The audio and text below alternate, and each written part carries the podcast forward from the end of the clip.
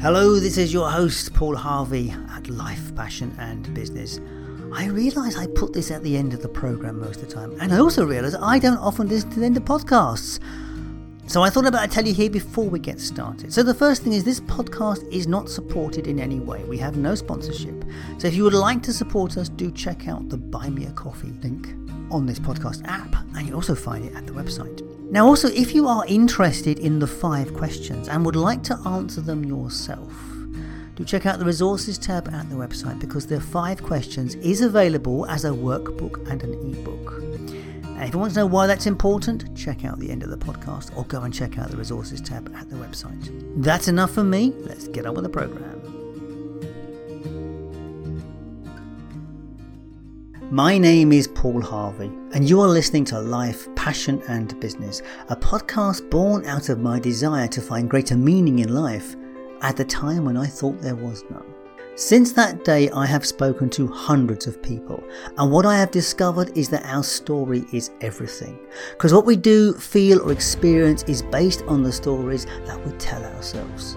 It's time to explore what it means to live a good life. How do we make this experience better? And more importantly, how do we lead the world to a better place?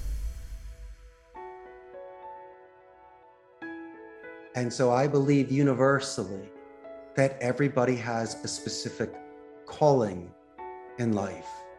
And so the meaning of life to you can't really be described on your actions, it's more of your reactions. Are you exploring your calling? Are you on a life path that feeds your soul? My guest on the show today believes that everyone has a calling. Richard Blank is a native of Philadelphia and was born to a family with more than average means, and there was a plan. He was on a path to an Ivy League education to study medicine or law. But even at that age, he knew it was important to be inspired in his chosen career, and neither of those were his calling. He convinced his parents to take a different path, and he went to the University of Arizona, earning a bachelor's degree in communication and Spanish.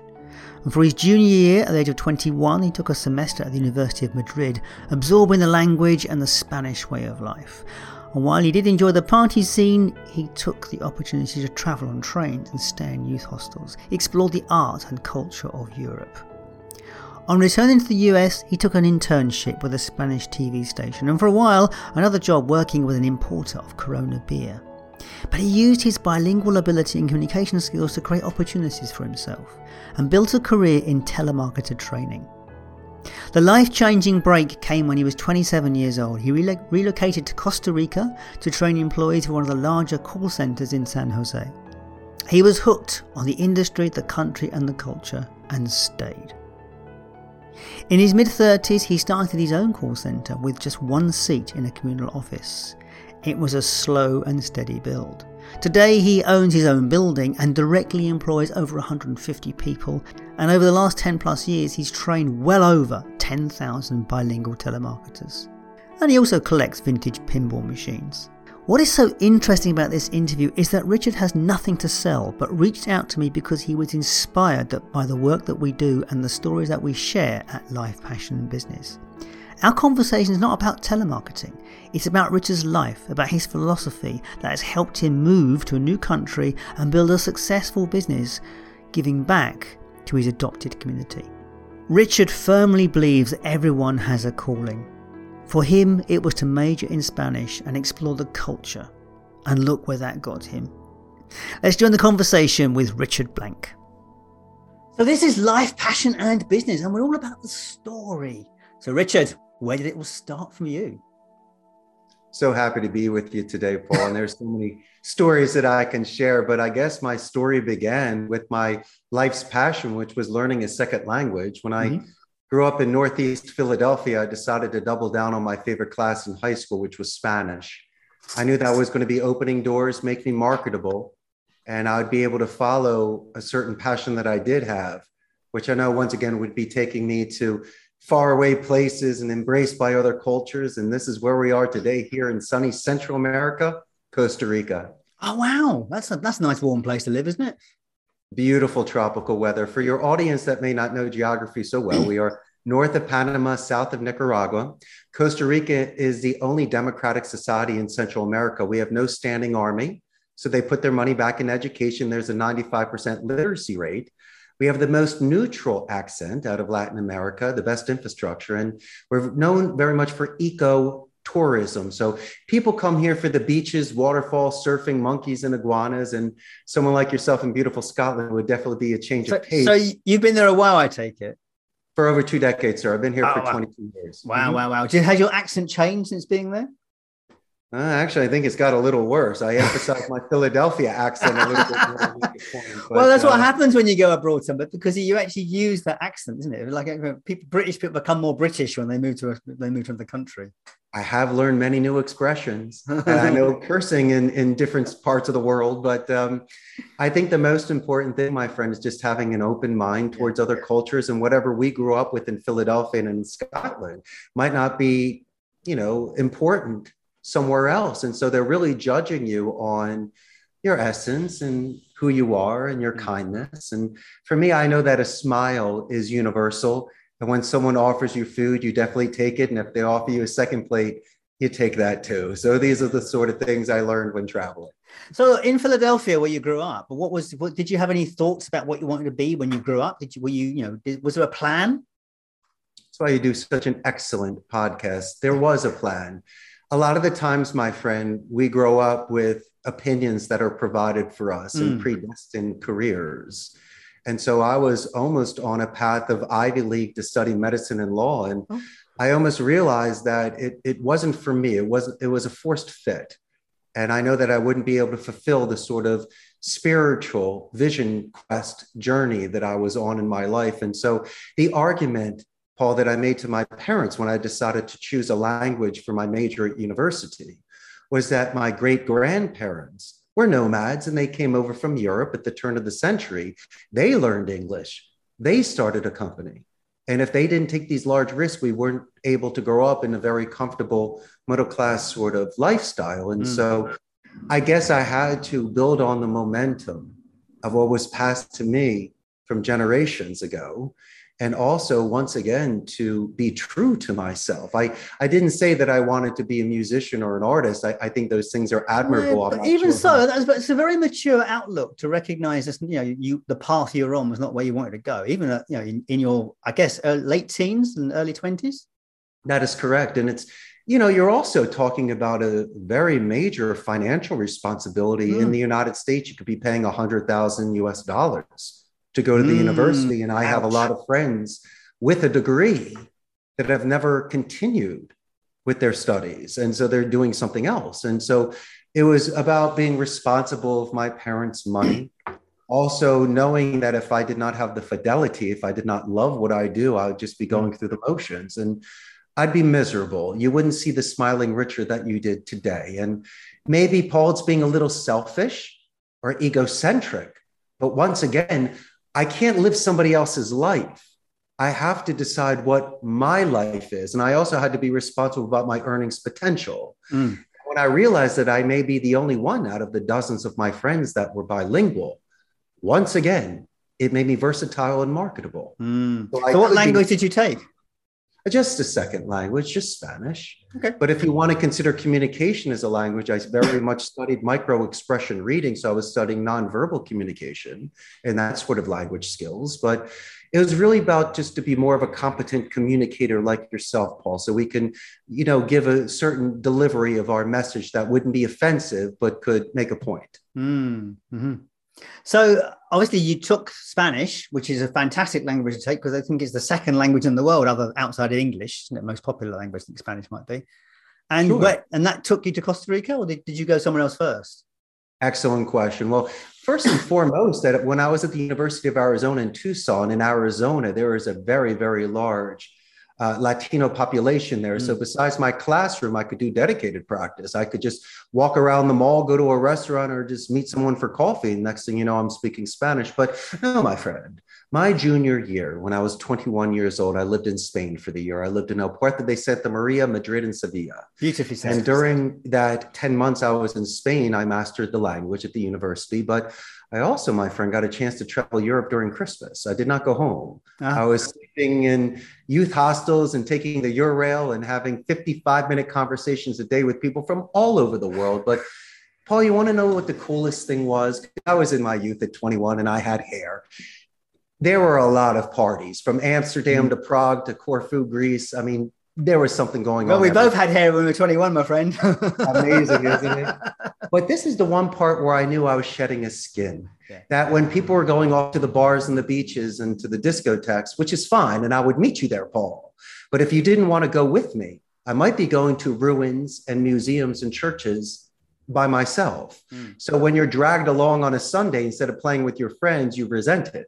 But when you go on your own time, it's different.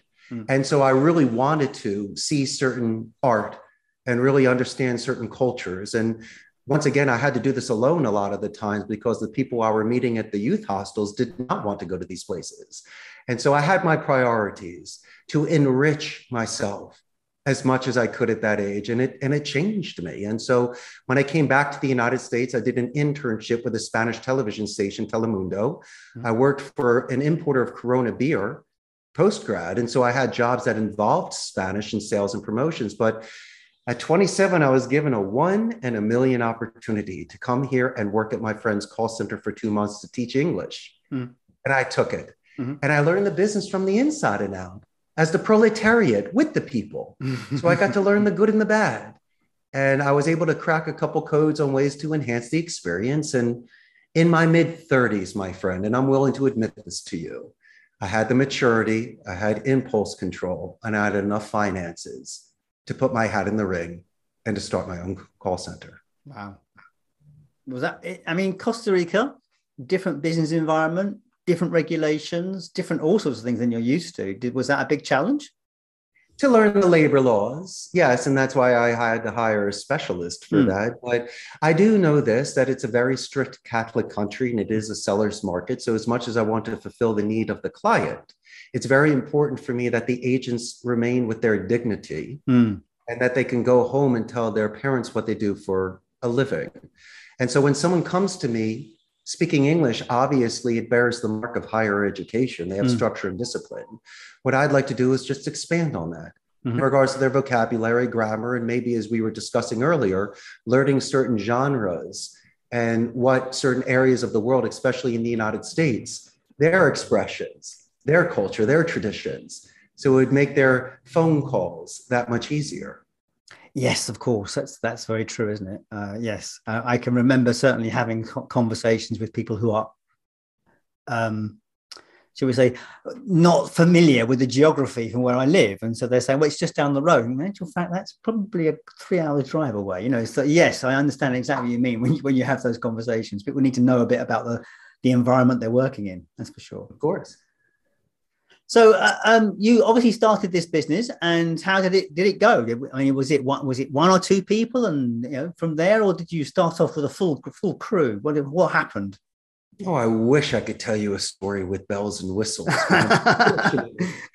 it was slow and steady, well, like the tortoise. That's the best way it should be, isn't it? Really. well, I, I, wished I started with a thousand seats, but maybe I might have not been prepared for it. But no. this is what I do that when I started my business in uh, October 4th of 2007, I put my website out there. February 6th of 2008, I landed my first account. It was one seat for 50 hours. Now, I could have overextended myself, Paul, but I didn't want to do that. So I was extremely conservative with my finances. So I first started renting a turnkey station at a blended open floor plan call center. So I really didn't have any privacy. Sorry, was... you're going to have to tell me what that means because that doesn't mean a thing to me.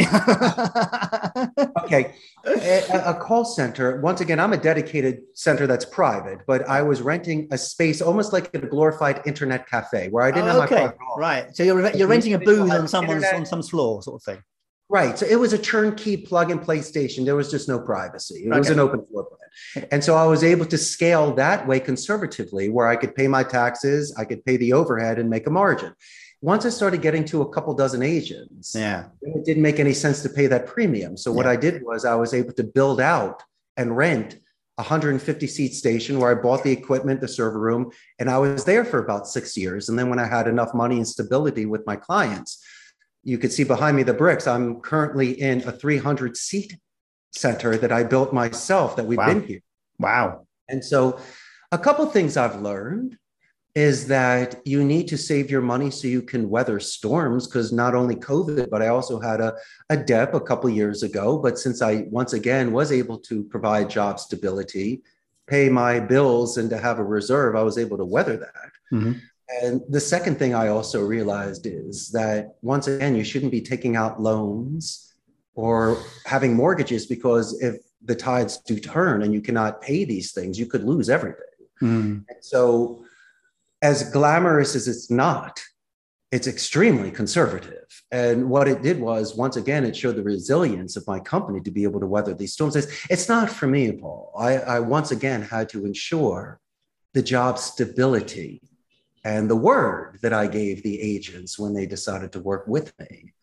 And so there's no surprises, good, bad, or ugly. I will always figure out what's happening, find a solution, and be very forthright, not only with my clients, but with the agents because because i believe in right bus right seat mm. they could be perfect at this company but we have to decide where they would be most effective and most comfortable yes i guess some people are better outbound and some people are better incoming aren't they and, and, and so on yes of course because attrition will kill you if nobody shows up at your birthday party you have no friends and if you're a leader without empathy and you're not once again protecting the people that work with you they're not going to come back and so I guess the market speaks. The fact that I've lasted in a very competitive industry almost 15 years, I've grown to 150 stable agents.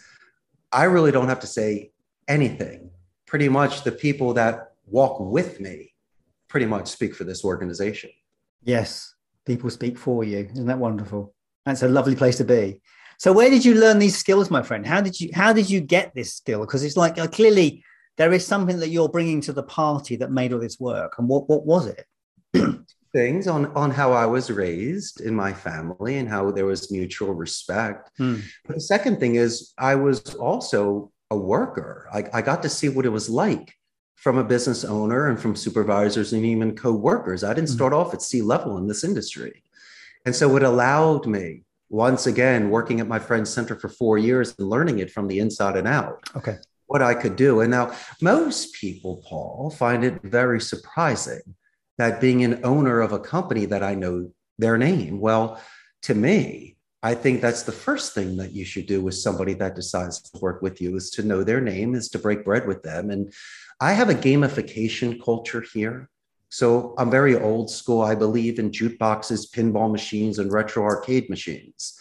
So I've tried to create a neutral environment for agents to let off steam, recharge batteries, meet people from other departments, and also to be able to spend time with me. And you're asking me questions on, on what to do as a business owner. And I, I don't know how to write that book. What I do know are the simple things to do is to reduce any sort of fear, to give everybody their resources, and to create probably the happiest environment for people so they don't leave it's really as simple as that. Well, that's the point, isn't it? I mean, originally in the 60s and 70s, companies were communities. People people stayed in a company for 40 years because it was a community to be in. And that's it's correct. only only in the last 20, 30, 20, 30 years that it's become, you know, five year cycles. I've got to move within the, you know, you arrive, you're in there for two years, and by the third year, you're looking for the next thing to go to. Let's let's talk about that for a second. Yeah. There's a huge difference, Paul, between natural and a mm-hmm. forced attrition. A forced attrition is if you show up late, you're not doing your job, and yeah. you're drinking beers at lunch. I'm going to have to let you go. Yeah. But a natural attrition, because I am mentioning that Amazon, HP, Intel, and Oracle are here. So I'm competing against Amazon. Mm. And so I will lose somebody for a scheduling conflict because it might be better for their university studies. Their boyfriend or girlfriend may work there. It might be mm. closer to their home, might even make more money. Mm. But the one thing they're not going to say is that Richard Blank gave them the walk of shame, embarrassed them on the floor, and fired them to make them cry. So, my only reserve that I have, Paul, is that if somebody has been with me, that we should end our professional relationship amicably, where they just don't disappear. I do deserve at least a two weeks notice or at least a heads up so there's no surprises with my client. But I've also seen the positive that have come out of that. Hmm. If somebody happens to leave without giving me a notice, I do contact my client immediately. I'll have a solution. But the best relationships are built when there's chaos and individuals can work well with one another. Because if we can get through that, we can get through anything. Absolutely. And my clients love the fact that I am very candid. I'm very real time and I will never throw a surprise at them. I, I'm very accountable, my friend, Mhm. for the Yes. agent. Yes. And even though I might have not known somebody well and they could have surprised us and disappointed us, I'm still going to make that phone call and I'll be the one to fall on that sword. And I think those are the sort of things that have been able to uh, keep my reputation stable after Mm. all of these years. Mm, well done. It, it clearly, it, you clearly have something very special to be able to keep the, keep this thing rolling for 15 years or so. So well done. You need So- tenacity, you, you need fortitude. You're Scottish, you know about going the distance. We I'm actually not Scottish. I'm actually a Londoner living in Scotland. But hey, well, as we know, that it's all about going the distance. Yeah. Even if you get beat up a little bit and break a rib or two, we're going all the way. we are indeed. So, how do you define success for yourself? Well, and how many people that I can promote? Because I might be the trunk of the tree, but I do need my roots Mhm. and I need my branches. Mhm. And one of the greatest things I can do is promote from within. Mm. And even if it's somebody's first day, if they show some sort of leadership, I'll have them hand out the pens in class or be the first volunteer for the role play or just give small responsibilities or have them sit in on certain meetings for them to see what it's like to do meeting minutes, to ask certain questions, to resolve issues. Mhm. So then I can put little more responsibilities on this individual and watch them grow. Of course, you're in an environment where you're training people from the ground up, aren't you? You you tend to bring new people and train up to this condition, don't you? They come in with momentum sometimes as well. Okay. But the one thing that you and I need to be very uh, attentive to is their bad habits. Somebody may have been trained differently prior to working with me, Mhm. or they could be taking shortcuts. Mhm. And so, what I need to do is once again debrief them on what they've learned, see what the skill sets they have, Mhm. And maybe reestablish a new company culture because we've seen the movies Wolf of Wall Street, Boiler Room, Glengarry Glen Ross, The Prime Gig. There's so many different telemarketing movies out there, and not everybody sells stock. Not every vertical is like that. Hmm. And so maybe there might be some misconceptions on what people believe a telemarketer, a prospector, or somebody that works with the telephone should be. And so the most important thing, my friend, is that we don't compromise their ethics, values, and morals. Mm. I have to ensure that, in fact, I actually reject more campaigns than I accept. It's not that I don't want to work with somebody, but if they're gray area, or if they don't follow the labor laws, or if they might have really unrealistic expectations just for reverse psychology. But remember, Paul, who they're speaking with, I'm a call center owner and an expert. Yeah. So don't try to twist me on how many calls can be made an hour yeah. if I can walk backwards and talk about your talk time, wrap up time, and your CRM system. And so um, I just want somebody to lay all their cards on the table to see what I'm able to deal with because once I have more details, it enables me to make the most educated decision. Mm, mm. So going back to the success question, I mean that's a lovely answer about how about about empowering people and and promoting people. What about success for you? What what, what is it about your success model? Because I, I that's what I think is very critical about it. Is when when we have a clear success model for ourselves. I mean, in a way, you knew about it at the beginning because you knew that the path you're on wouldn't lead to your success. So you uh, you you chose a path that would. So, what is the model now for you, other than Well, it's definitely not financial. okay? I've made enough money to be comfortable for the rest of my life, and someone's going to tell me it's never enough. So let's let's put that aside because I don't like to gauge people on that. I, I prefer to do it on merit. Hmm. Success for me, my friend, is if I can look at my own eyes at the end of the day, Mhm. regardless of the outcome, Mhm. and knowing that I did what I could with the best intentions and the best faith, because there's a lot of uh, variables that are out there. And there's a lot of twists and turns that happen in life. In fact, Paul, as we both know, there's no straight lines in nature. And so I'm more than willing to accept any sort of deviance from the straight line that I've been on. But the most important thing that I can do is once again not compromise any sort of reservations that I have, but also never to um, overextend myself. Mm. or not do something enough. I, I have to make sure that once again, after listening to other people, that I share my ideas. And even if we don't agree upon it, just, just make sure that our positions are very clear because um, the older you get, your priorities change. And if I'd spoken to my 18 year old self and I'd let them know I'm in charge of 150 people, I'm an owner of a company, I live abroad and I collect pinball machines, the first thing my 18 year old would have said is, Tell me about those pinball machines. so I just want to let you know that my priorities are still the same as when they were when they were 18. How many games can I collect? And how many days can I smile? Mm. So success for me, my friend, because I can't judge it on the multimillionaires or the professional athlete or the rock star that played Wembley. Hmm. These are my own force marches that I made. These were my own specific goals. And a lot of the times, these successful goals that I've accomplished, I couldn't compare notes to my friends because they did not study that, they didn't desire that, or take the risks in that. And so, as I say, we can compare success and how we play pool and how many beers we can drink. But when we're talking about our own personal successes, my good friend, you know when you've been successful, when you can look at yourself in the mirror, give yourself five, put your head on the pillow, and have a very good night's rest because you've accomplished yeah. that day. Absolutely. That's the point. Success is your own. And that's what people seem to forget. And, and it's lovely to hear your story around it. It's lovely to hear that. It's very fulfilling. mm, As I mentioned before, yeah, there's some naysayers out there, Paul, but I had to push through that, of course. Yeah. So, how does contribution fit into your life? I mean, clearly you are providing work and you're providing support for 300 people thereabouts in your work environment. So, and so, and I, I understand in our brief conversation, you told me quite a lot about that, which I thought was quite fascinating. You were very supportive of your staff. Of course. And I'm supportive of myself as well.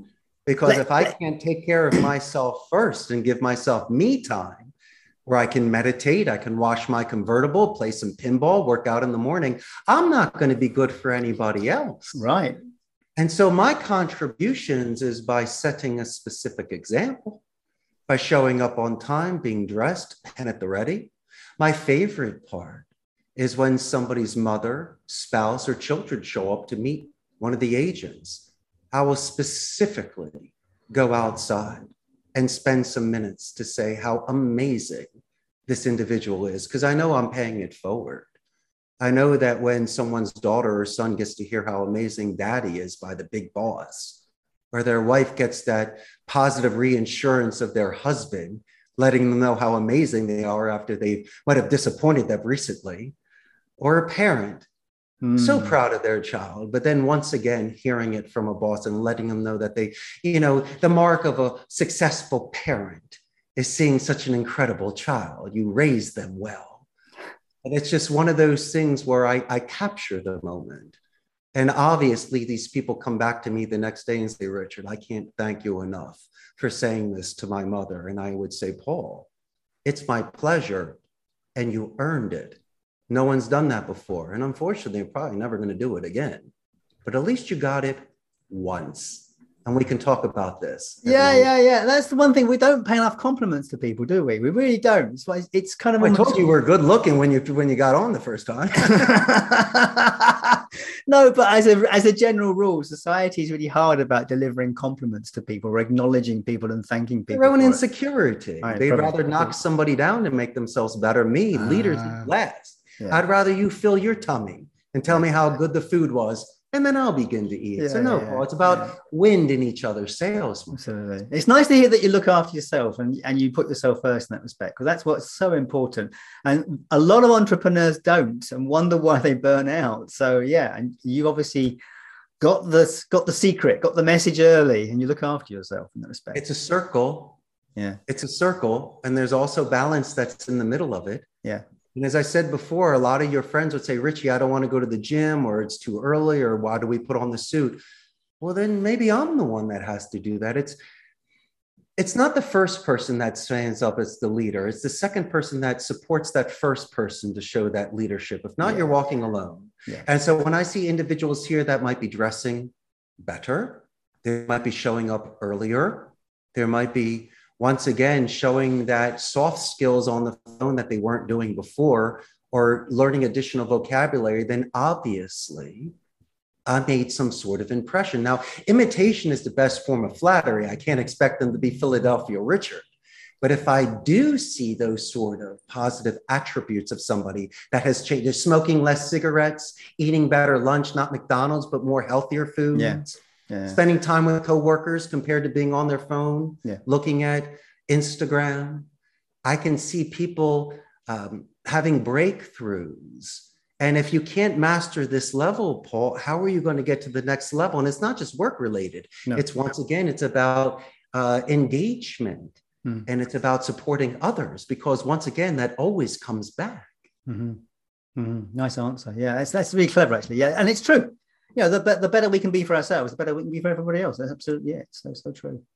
I agree with that. So, what is it that you know? If there were, if what's the one question you like people to ask you or of themselves? First, I love questions that begin with how, mm-hmm. not why or what. That's number one. But if mm-hmm. I had to mm-hmm. choose the one question, how may I show more empathy? Nice. That's interesting. Should I open the door for the lady? Should I carry somebody's groceries? Should I take an extra five mm. minutes on the phone? Paul, if you would like to talk about your life prior to buying a pen from me, mm-hmm.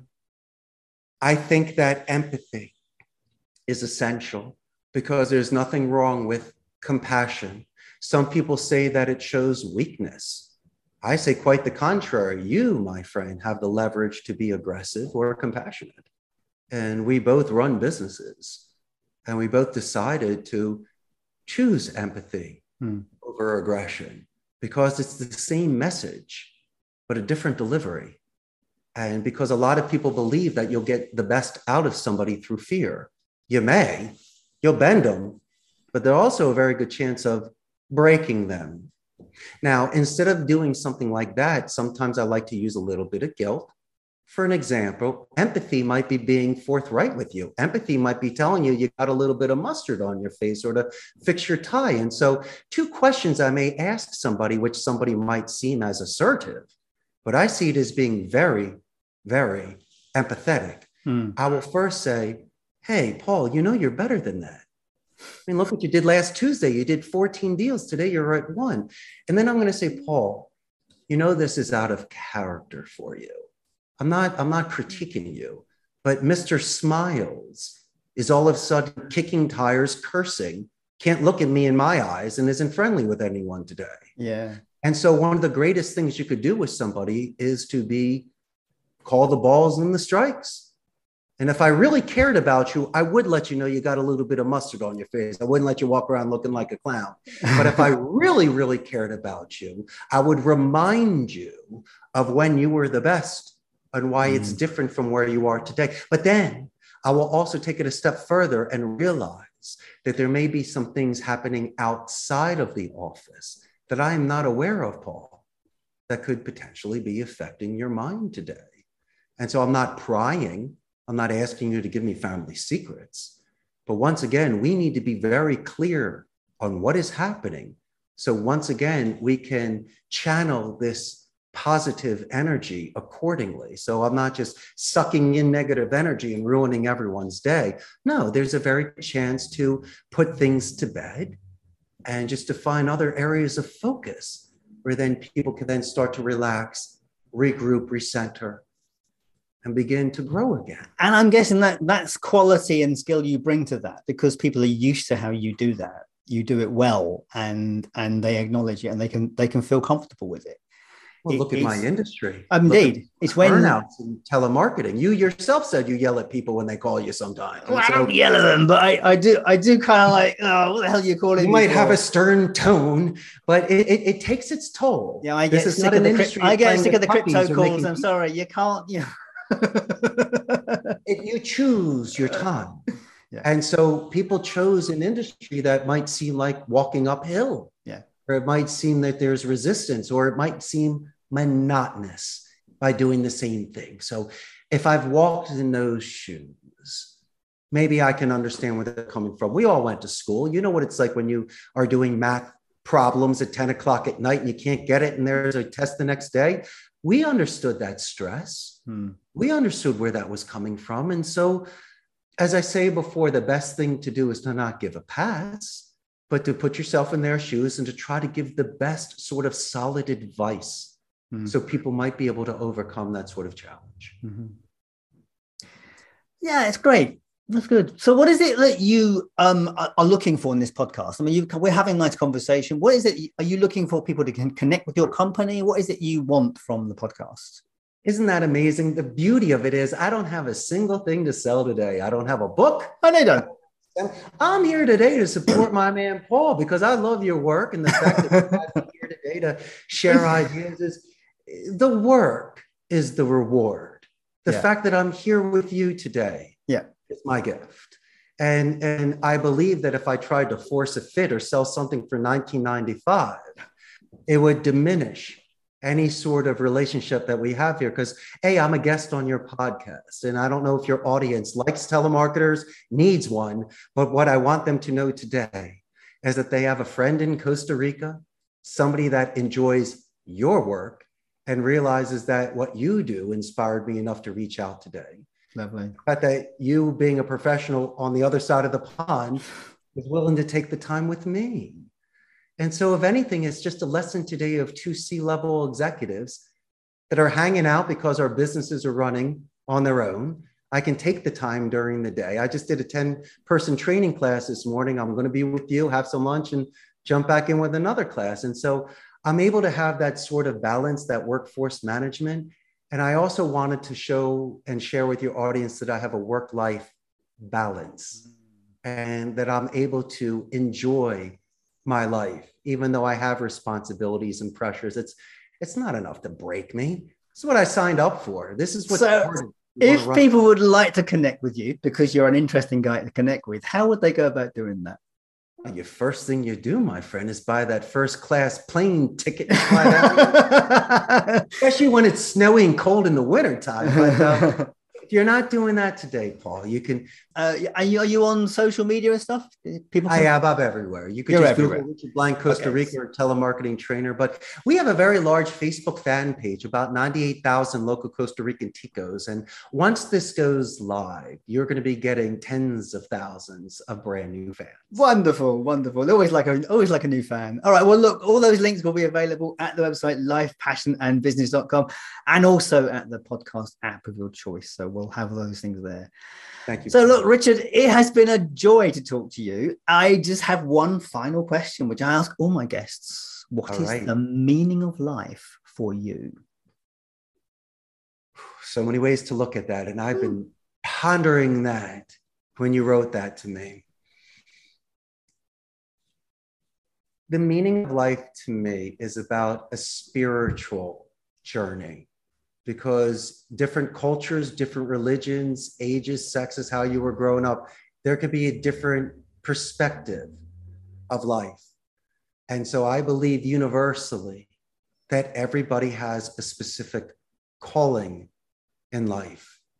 And so the meaning of life to you can't really be described on your actions, it's more of your reactions. And the meaning of life is how you make it through this world that was here before you and will definitely be here after you. And so for me, it's very calming. Am I afraid of death? I am concerned about the uncertainty of it, but the fact that my ancestors went through it prior and it's something that everybody goes through, it's not singling me out, that gives me peace. And I also, now being close to 50 years old, I've really put priority into perspective. My meaning of life to me has to revolve maybe around emotion, about feeling love, about feeling accepted, about giving energy. And as I say before, if there are certain things that I can do that can produce a growth in regards to somebody else or myself, maybe that's the meaning of life. And I don't think people should be sad because life is a gift. I think you should treat every day as a new start because yesterday's yesterday. It could blend over into today, but it only takes a second for your world to change for the better or for the worse. Mm-hmm. What I've tried to do in this life journey getting older is to try to double down, triple down, and keep a momentum of what's been working for me so I could have a peaceful life. And I know it kind of sounded roundabout, and I threw a lot of different things in my what's the meaning of life soup. But I was hoping that at least the things that I'd mentioned, one of them might have resonated with your audience there. I think it's very clear you have a sense of what it means for you. And that's all that matters is that you have that sense of meaning. And, you, and I think you're clearly a very spiritual man. So thank you so much for sharing all of this with, with me. It has been a joy to talk to you, Richard. So, Richard Blank, thank you so much and all the best. Thank you so much. The pleasure was mine, Paul. Really enjoyed my time with you and your audience today. All the best, my friend. And that was Life, Passion and Business with Paul Harvey and my guest, Richard Blank. As he said on the show, he has nothing to sell, nothing for you to buy, no books, no products, no nothing. But if you are inspired to connect with Richard, you can find him on LinkedIn. He's also got a Facebook group, and you can find his website at Costa Rica callcenter.com. So all those links will be available at the website lifepassionandbusiness.com. Hopefully, you have been following this podcast for a while and have explored the five questions for yourself. But if not, what's stopping you? You know, after hundreds of interviews, I can say with a hand on my heart that having answers to the questions about our passion, a picture of success, an awareness of contribution, thoughts around the one question, and a sense of what it all means that is the path to a good life.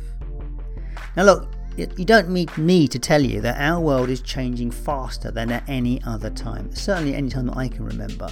And we must be sure to know who we are and what we want out of this journey because we will not get it unless we choose it. So please give it some thought because you know your future depends on it. And if you'd like some help with that process, do check out the resources tab at lifepassionandbusiness.com where you will find the five questions ebook and worksheets. Now, this stuff is packed with exercises to help you on the journey towards self discovery.